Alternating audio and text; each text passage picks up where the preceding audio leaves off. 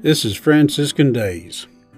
Short quotes from assorted Franciscan authors, read by the amateur hagiographer, and highlighting the lives, thoughts, and teachings of St. Francis of Assisi and his early followers.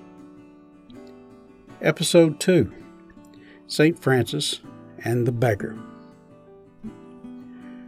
Francis had a kind of natural courtesy in his ways and words and never said an unkind or unseemly word to anyone. Nay, more, though he was a merry and wanton youth, he determined to give no answer to any who spoke unseemly words to him. In consequence of this, his fame so spread over almost the whole province that many who knew him said he would do some great thing.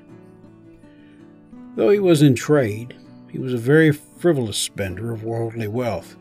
But one day, when he was about his business in the shop where he used to sell, a poor man came to him asking alms for the love of God. Held back by the greed of riches and care of business, he refused alms to the beggar.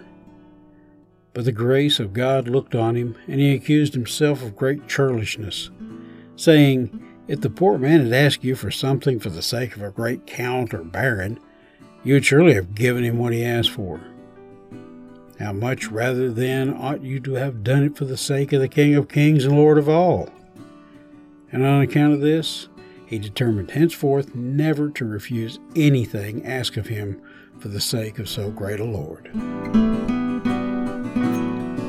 For more about St. Francis, other holy Franciscans, or thousands of saints, beati, venerable, servants of God, devotions, or the history of the Church, come see us at CatholicSaints.info or CatholicSaints.mobi. Thanks for listening.